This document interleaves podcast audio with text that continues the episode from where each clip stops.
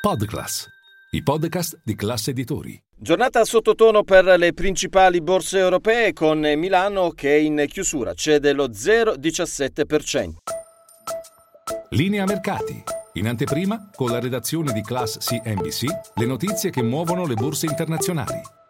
A Piazza Affari però non mancano degli spunti positivi. Innanzitutto Monte dei Paschi di Siena che guadagna oltre il 4%. Bene nel comparto finanziario il titolo Fineco in una giornata dove per il resto le banche eh, chiudono miste. Bene Unicredit poco sotto la parità invece Intesa San Paolo.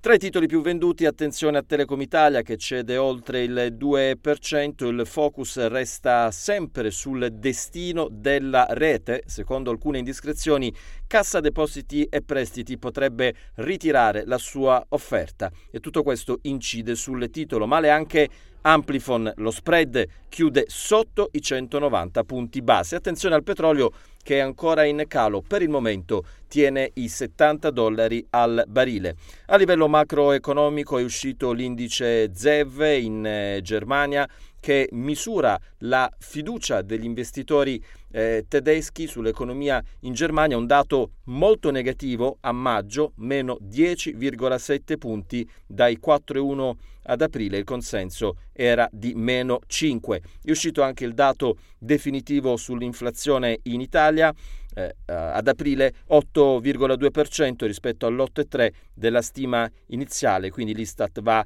a limare lievemente il dato. Ma quello più interessante e più importante arriva dagli Stati Uniti, le vendite al dettaglio. Qui c'è una crescita sì dello 0,4%, ma sotto le attese degli economisti che si aspettavano un più 0,8%. Chiudiamo con il rapporto mensile dell'ABI ad aprile, per la prima volta da oltre sette anni a questa parte, la dinamica di crescita dei prestiti bancari in Italia si è azzerata, sia i prestiti imprese non finanziarie e famiglie sono rimasti invariati rispetto allo stesso mese di un anno prima.